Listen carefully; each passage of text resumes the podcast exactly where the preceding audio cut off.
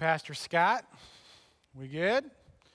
I'll just keep talking until we are. Good. Thank you, Mark. Well, it's good to be here with you this morning, and I hope that you've had a good weekend. From what I hear, autumn is on the way this week, and I, for one, am really excited about it. So, uh, looking forward to that and looking forward to uh, eh, something in two weeks that I want to talk about here before I begin uh, the sermon, which is uh, an unhurried life. Now, We've been talking about this a little bit. It's going to be led by Alan Fadling, and you may not know Alan Fadling, but uh, he's just a, a, remarkable person, an author, um, and does a great work and kind of just talking through what does it mean for us to slow down. I, I told him at the eight o'clock today, you know, I've been I've been uh, on sabbatical, as many of you know, and so I kind of slowed down, and you realize how fast everyone else around you is going whenever you slow down. It was a bit like when I ran cross country in high school. And, you know, when you're running in, in a race, you know, you, you, you can't tell how fast everyone's going because you feel like, you know, I mean, by and large, most of them are much faster than me, but you're still just kind of, you know, you're going. But then when I would stop, usually about 50, 60% of the way through a race and just walk because I was too tired, uh, you would notice then how fast everyone was flying by you, right? But you only noticed when you stopped. And so, one of the things that we continue to want to talk about here is this importance. We have a culture uh, that is so fixated on speed and efficiency, and the way of the gospel is oftentimes a way that is much more steady, stable, and plodding. And so, I encourage you to create the space in two Saturdays here. Uh, you can go out to the gathering space afterwards, there's a table there to be able to sign up for this really important part of the life of the church and what it means to be a follower of Jesus. Well, we're continuing in our look at Second Corinthians. This is the last week that we will be in Second Corinthians. Next week we will be uh, in Galatians, but only for one week. These letters start to get a little bit shorter and uh, but before we uh, talk through, or before I read through the scripture, kind of like I did last Sunday, I want to give you a little bit of context again, just to remind you of a couple of things that are going on here in the church in Corinth. So, as Pastor Scott talked about a, a couple weeks ago, um, uh, well, let me say this first. Paul had gone and he was in Corinth. He had kind of started that church. He had helped the church to really grow. He had helped it to kind of understand what it means uh, to be a church that follows Jesus Christ, a church that is uh, willing to be weak, a church that is vulnerable to others, a church that is serving, a church that is humble, a church that's not afraid to be sacrificial.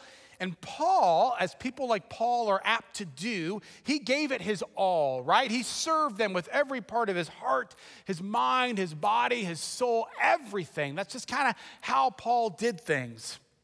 So Paul was serving the church in this way, but of course he could only be there for so long because there were other regions that needed to hear the good news of the message of the gospel. And so he had he had moved on. And in, in that time as he was away, there were some other preachers of the gospel who came around. Now, these were, as, uh, as I think uh, uh, Scott talked about, these were super apostles, which I think is just great verbiage. These were super apostles. It's super apostles who were who were eloquent in the way that they spoke, and uh, and they had a real way of kind of uh, of enamoring the people of Corinth who were in that particular church. They led with strength and with glamour, but not with vulnerability, not with sacrifice or servanthood.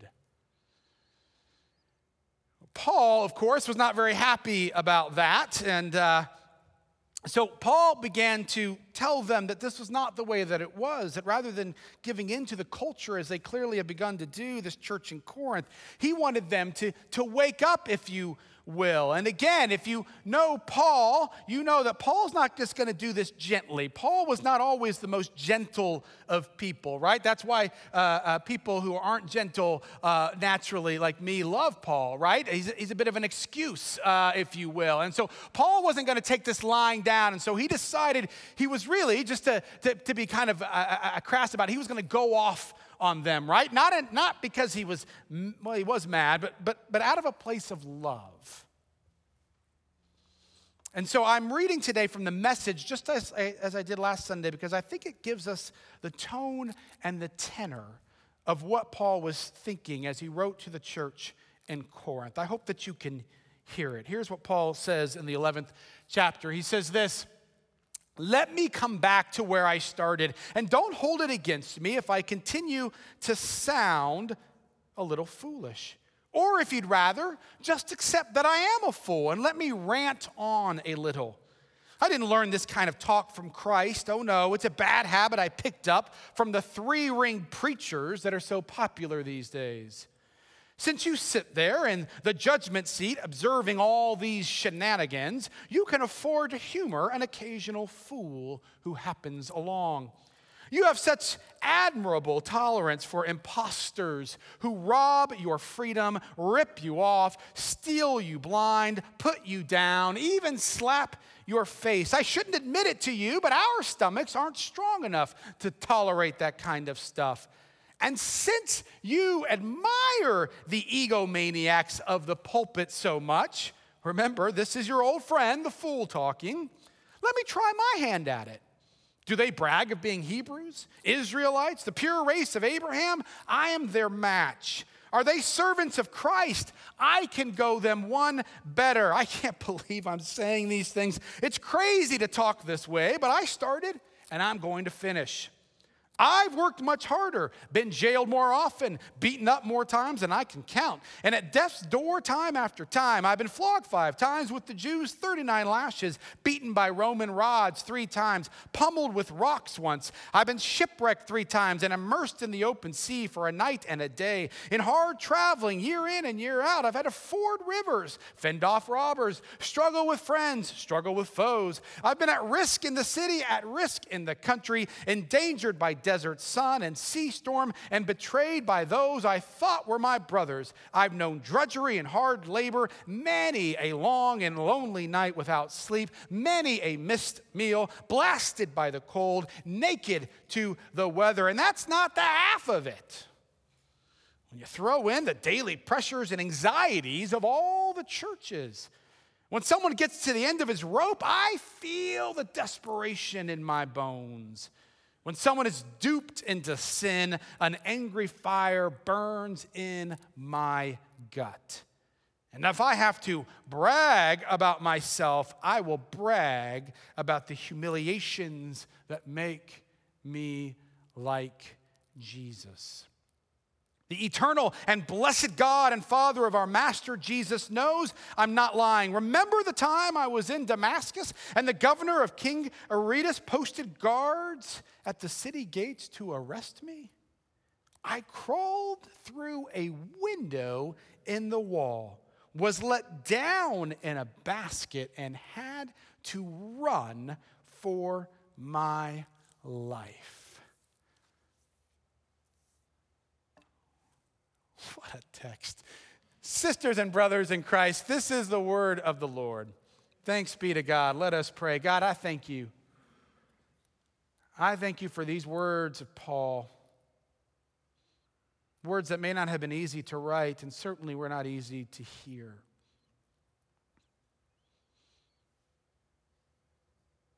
Whatever it is that your Spirit would have us to hear today, may we do so. May the words of my mouth and the meditation of all of our hearts be acceptable in your sight, O Lord, our strength and our Redeemer. Amen and amen. Could you feel it? Could you feel Paul? Could you feel his ire, his angst, his anger?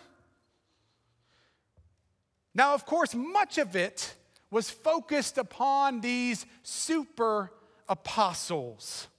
These, as the message puts it, these egomaniacs of the pulpit. In earlier parts of the letter, we find that these super apostles, uh, they were uh, criticizing Paul.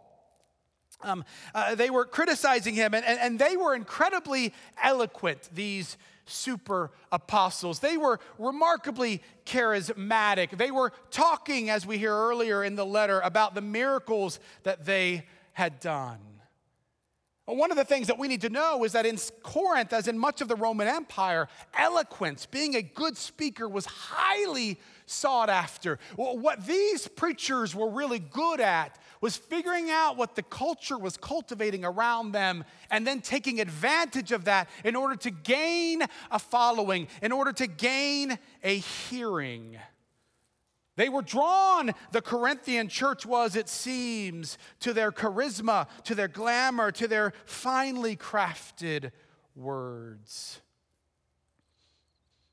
In the first letter to the Corinthians, Paul actually almost kind of he, he understands this and he says to them, Look, first of all, he wasn't probably the greatest of preachers. I, this, this uh, he tells us himself. But he says when he was there with them, he intentionally did not speak eloquently because he knew how that might woo them to think more about his eloquence and how good he was rather than the gospel. And that if, if they spoke, and if he spoke in such a way that was so impressive and so powerful that it would diminish what he was trying to do, this message over here of the gospel of weakness and vulnerability and sacrifice and suffering. So, how does Paul respond? There's a lot of different ways to try to understand what Paul is doing here. I have my own kind of favorite way, which is that, like we see in some other letters of Paul, he is struggling inside with exactly how to deal with these super apostles. Uh, he, he's struggling between his old life, his old self, and his new self in Christ, right? And the old self, of course, you know what Paul wanted to do, right? Paul wanted to take these super apostles on. Mano e mano, power to power. And so he begins, even though he admits he didn't learn this from Christ, even though he admits that it's foolish, he still says it nonetheless. Oh, they think they're Hebrews. I am a Hebrew. Oh, they think they're Israelites. I am an Israelite. Oh, they think they're ministers of Christ. I am a minister of Christ. And if you know anybody who has any kind of passion, what you know is that as soon as they begin doing that, they don't want to stop. They want to keep going. They just want to put it in. Paul is ready right at this point. We're expecting him to keep going, to say, Here's all the churches that I've planted. Here's all the places that I have gone. Here's all the miracles that have occurred under my watch. You can just feel Paul. Can't you just internally wanting to just set it straight? He is wanting to blast these super apostles. And then he stops. Because rather than beginning or continuing on and beginning to list all of his accomplishments, he begins to do this I've been imprisoned. I've had 39 lashings. I've been beaten with rods. I've been shipwrecked for days. I've been hungry and thirsty, and I'm constantly anxious. You know what? You want an image for me? Picture this I was so scared that I was put in like a basket, like a poor little kitty cat, and taken through the wall by this window and lowered down so that I could run away. As N.T. Wright points out, this whole litany of things that Paul was listing off, these would have been things that would have been embarrassing, shaming to people in the Roman Empire. They would never, no good leader would ever have admitted that all of those struggles, all of those weaknesses, all of those challenges, no, a good leader would only talk about his or her power, about all the great things that had happened. They don't have troubles. Why? Because they're miraculous super apostles. What Paul is wanting to make very clear, we need to hear this, is that you cannot separate the message from the messenger. You cannot preach a gospel that talks about picking up your cross, that talks about humility, that talks about serving and suffering from a place of glamour and pride and glory and power and eloquence and strength and popularity. You may want to do that. You may think that you can do it. But you cannot separate the message of the gospel from the messenger who is conveying that gospel.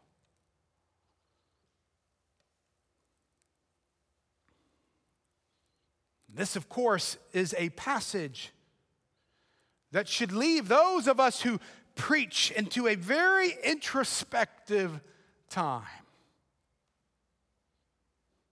I really try to wrestle this week or have wrestled. I'm not entirely sure why I picked this passage.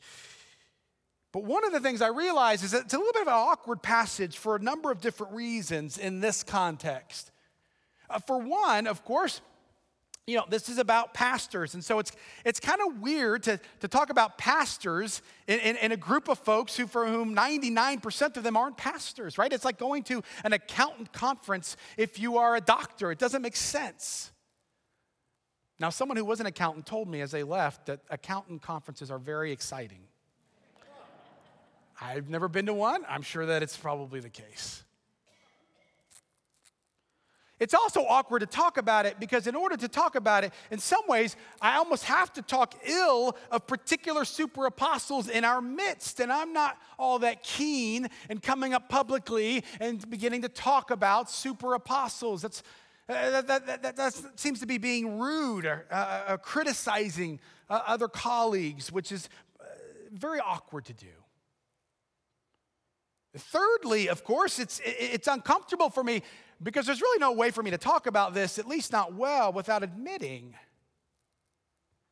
that there very well could be times, that there have been times, that there are times when I, as a pastor or preacher, certainly lead out of some sense of ego or pride rather than humility and brokenness and suffering and sacrifice.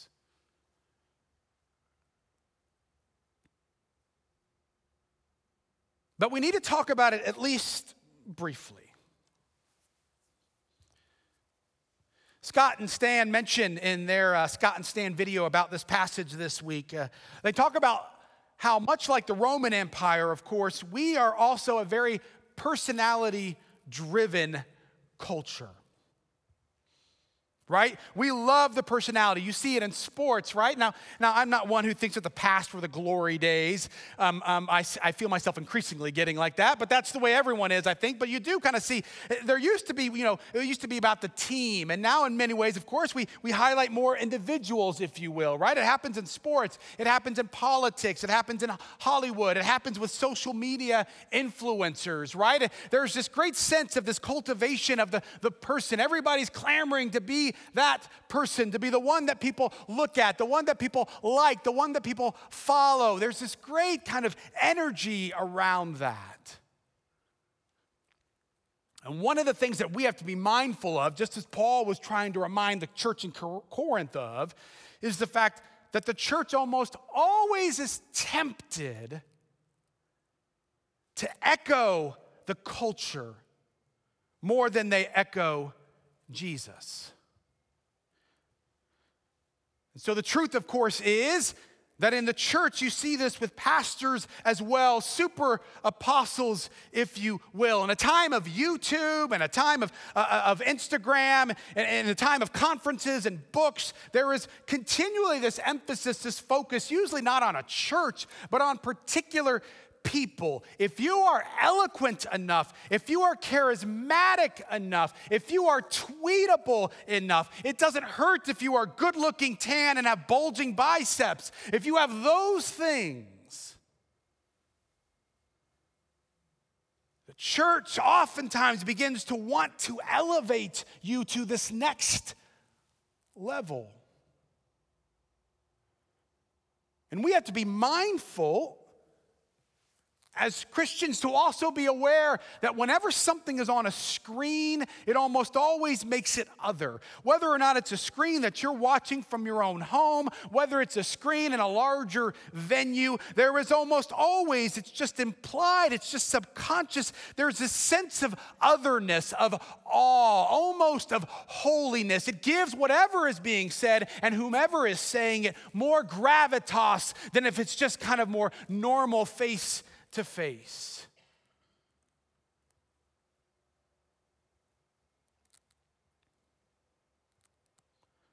The church, now like the church in Corinth, needs to be aware of this. Now, with somebody who, who doesn't mind in, in private, of course, uh, talking to a couple of friends or uh, certainly other pastoral colleagues about this, uh, we like to get very upset, people like me, about these super apostles and, ah, you know, they're just not, they're not really preaching the gospel, this and that. We love to do it. It feels righteously indignant, which there's no better feeling than feeling righteously indignant, am I right? Man, it feels good. It doesn't take a counselor, though, to understand that a part of this is not just righteous indignation, it's jealousy as well. As much as oftentimes these super apostles in my mind make my stomach turn, I also realize that if handed that baton, I would more than likely take it and say, I think I can probably do this better in a more humble way. And so we need to be very forthright about that.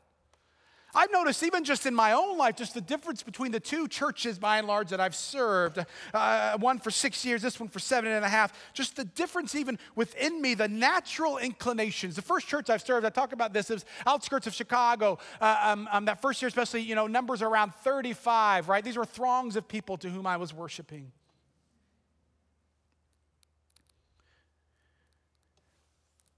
Our budget was barely over what I was making, which I was not making very much. We had a staff of one other person, and she worked, I think, about 10 hours a week. We had two kids, and we were paying them because they were the pianist children. Every week, I remember this, I've talked about this before. One of my jobs was to go out and to get the trash can and get the, to the street and begin to carry it into the church. The fact that I still remember, remember that should tell you two things. One, how humbling that was, and two, my own pride to think, why should I be doing this? But every week I was remembered when 30 or 35 people came there weren't that many people listening to me, and it was a constant practice of humility, whether I wanted it or not. Then I get to come here, you know, and there's at least a few hundred people typically. And, and well, that's fun. It's fun to have people listen, right? It's fun to have more than just 30 or 35. And I've got a staff, you know, 15 people or so. And, you know, that's kind of fun. And we get to do these things together. And, and people say, say nice things sometimes. And, and, and sometimes people even listen. Not always, but sometimes you could just feel this kind of natural almost. I mean, it's, it, it's very common, it would seem to me, to just begin to think, well, you know what? I'm not that bad. So then, for me to imagine, what would it be like if you had thousands? I cannot imagine how I would be able to handle that.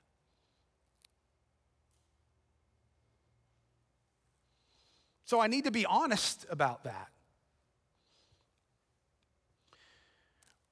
Uh, but as long as we're talking about being honest, what we also need to understand is that Paul doesn't just talk to the super apostles.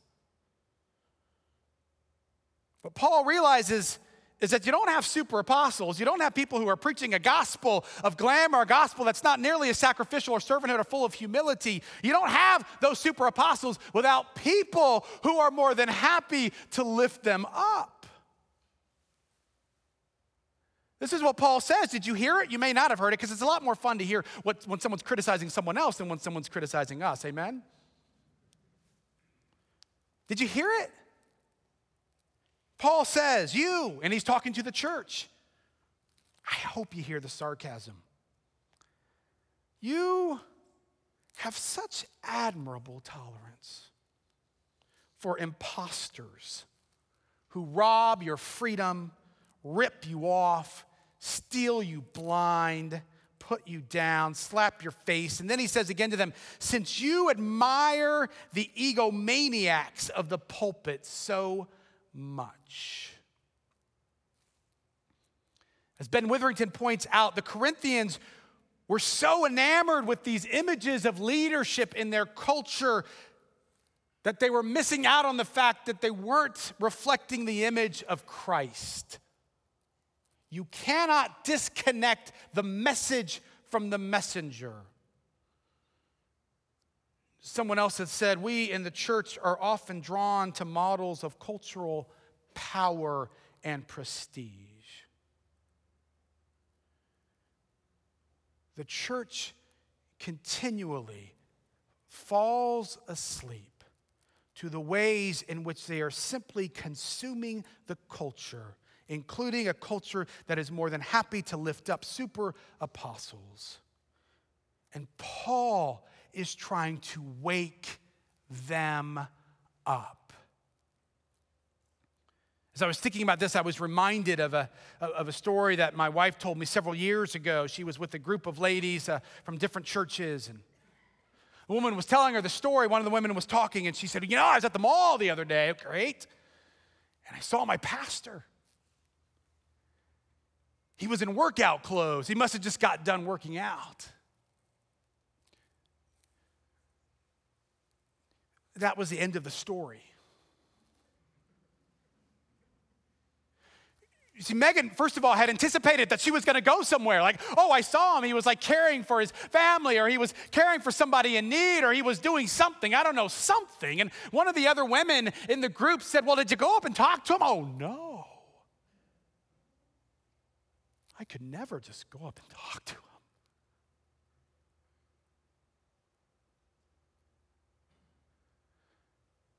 That should grieve the church.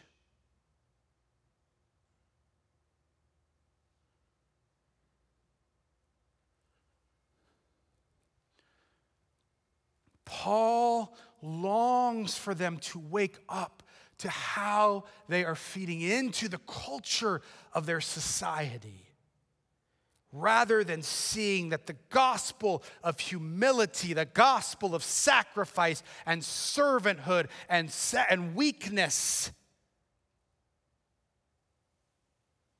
cannot be separated from a messenger who speaks in words that seem to reveal more about power and popularity and ego and power. So, what are we to do? Well, if I was just speaking to pastors, so Scott, I'm just going to talk to you because I've noticed your pride of late.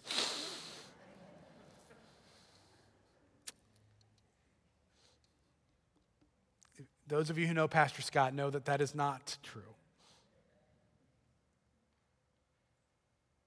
We need to be aware of how easily our pride especially in this culture, can begin to take over. One of the things that we have to do, it seems to me, is surround ourselves with people who are entirely unimpressed by us. You guys, by and large, do a really good job of that. I didn't need that amen. One of the interesting things in the Roman Empire, whenever you had a emperor or a general who was very popular and who was coming through, and there were throngs of crowds, thousands all lined up who were cheering how wonderful they were, what a great accomplishment uh, they had made. There was someone else in the chariot, a servant usually, and they would be whispering in the general or the emperor's ear, You too are mortal. You too are mortal. You too are mortal. As a way of constantly reminding them that while their role may have been different or unique, it made them no different, no better than anyone else. Second thing I want to say is this, and I'm going to be as blunt as I possibly can be, and if I am wrong, may the Lord forgive me. If when you see your pastor and you begin to get butterflies in your stomach or you begin to feel like you are in the presence of a celebrity, then you should run.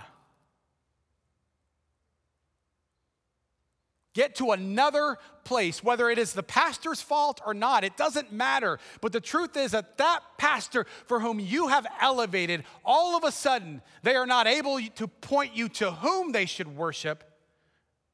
Rather, they are pointing them to you as if you should worship them. And for the goodness of the gospel and your own life and your own soul, I would encourage you to run.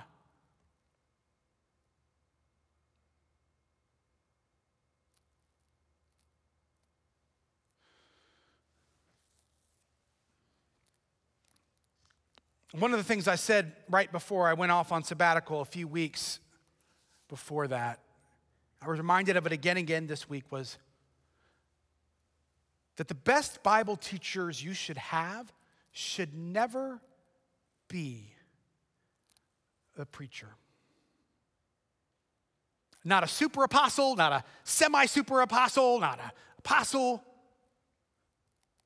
It should be those with whom you know them well and you know their lives. Here's what I mean. Think about this week Lisa Klingenpeel. Some of you know Lisa, some of you don't. She was the one who would always come in in the wheelchair. She'd usually sit back there, there was someone back there helping her.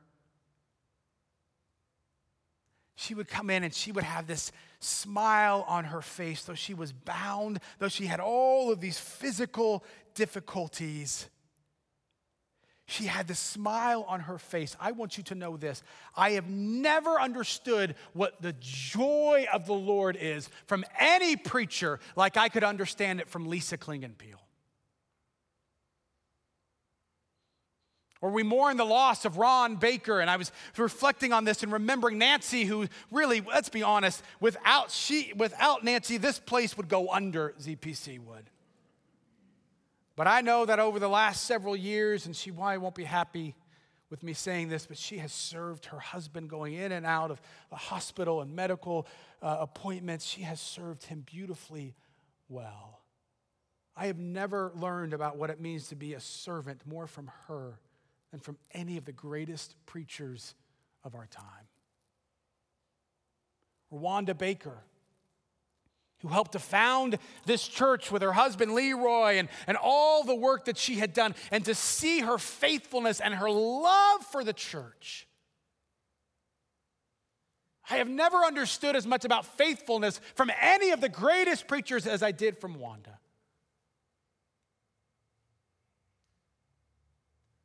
If we want to be a people who are shaped like Jesus, if we want to be a people who do not give in to the pressures of our community, the pressures of our culture, who will tell us it's about convenience, it's about power, it's about prestige, it's about followers, we will never learn outside of a community of faith. You cannot get it from the greatest of preachers. It is impossible. If it is not something that we are living with, within a community of faith. When Paul wrote this letter, he was not writing it to some man named Corinth or some woman named Corinthia. He was writing it to a community, the Corinthian church. Why? Because as we'll see next week in Galatians, Paul understood that to be shaped, it takes a community to be shaped differently than the world around you. It is not because you have some great, wonderful, eloquent, charismatic preacher. It is because of the fact that you are willing to live day in and day out, week in and week out with real people People who force you to learn what it means to be patient because they're so annoying. People who force you to understand what it means to be gentle because you just want to do something less than gentle. People say, I left the church because it was full of hypocrites. In my own mind, you should run to a church that is full of weak people because it will help you to understand more about what it means to follow the gospel. So, as I was thinking about that, I realized that I also wanted to say something to some of our folks, mostly our folks who are at home right now. And I understand I'm going to be as careful as I can be about this. This is a hard time COVID is a hard time. Politics are a hard time. Our community is a hard time. Afghanistan, what's going on across the globe, there's all these things. Just living right now seems to take a ton of energy. We don't know what to expect. We don't know what's happening next. It is exhausting. And so I want to be very careful because I don't want to be judgmental, but I also want to be very clear that it would be weird for a pastor to not talk about the importance of gathering together as sisters and brothers in Christ. Wouldn't that be weird? It would be weird, it seems to me. I know that there are lots of reasons why people aren't gathering together in worship, and I don't want to speak to all of those. For some of you who are struggling, for whatever vulnerability you may have, that it's just not wise for you to come in here, I'm not talking to you, you can shut it down. But For the rest of us, I want to, I want to speak to two groups. First, I want to speak to those of you who have decided that because of the fact that we are mandating masks, that you are not going to come as long as we have that mandate.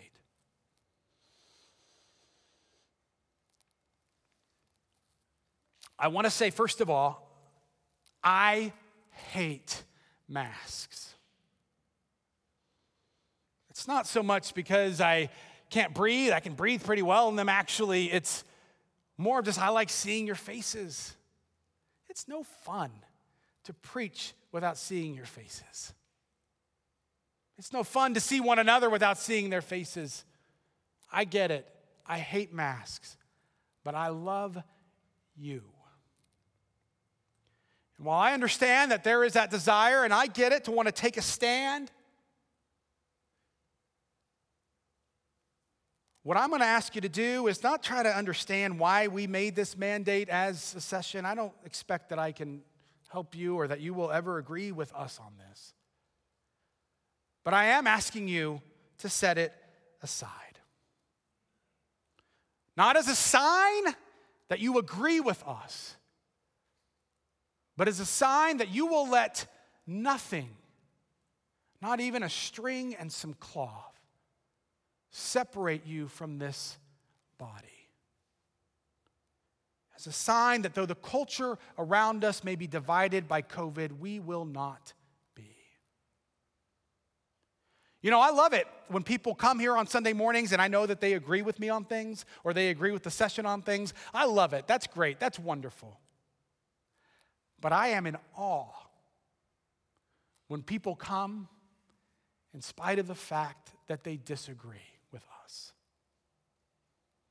Because it points to something much larger than any of us. And secondly, much like I did several months ago, and I will probably continue to do this because it feels like it's the call of a pastor. I want to speak to those who mostly are doing everything they did before COVID, but just aren't coming in here.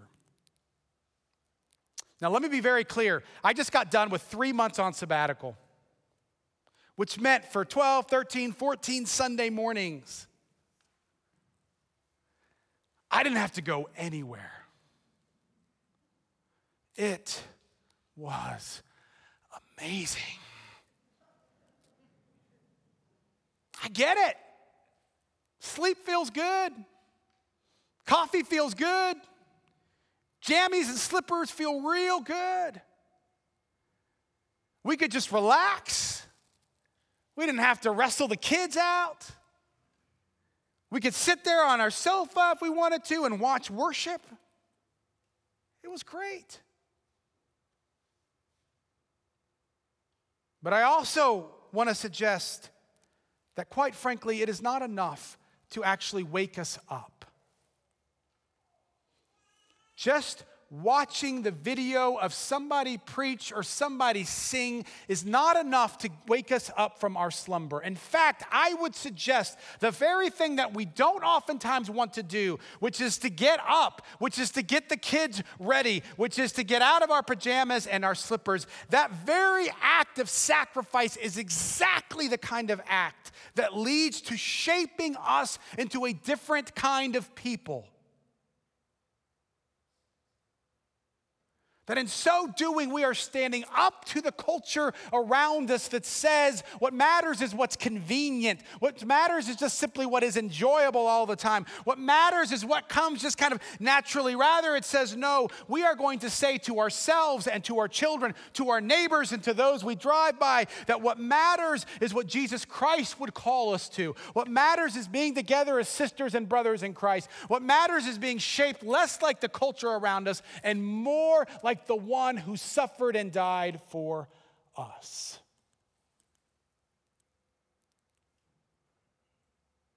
The church in Corinth needed to wake up and they needed one another. The church has always been and we will always be tempted by the culture that surrounds us. The church, churches will always fail at this. Pastors will always fail at this. What Jesus longs for are not a people who are perfect, but he does long for a people who will be roused from their slumber. A people who are willing to admit their own weaknesses and struggles because it is in that weakness in which the strength of God so amazingly works. Sisters and brothers in Christ, may we learn what it means to live and to lead, not with power or success or pride, but with vulnerability, with humility, and with sacrifice. May it be so. Amen. Amen. Let's pray.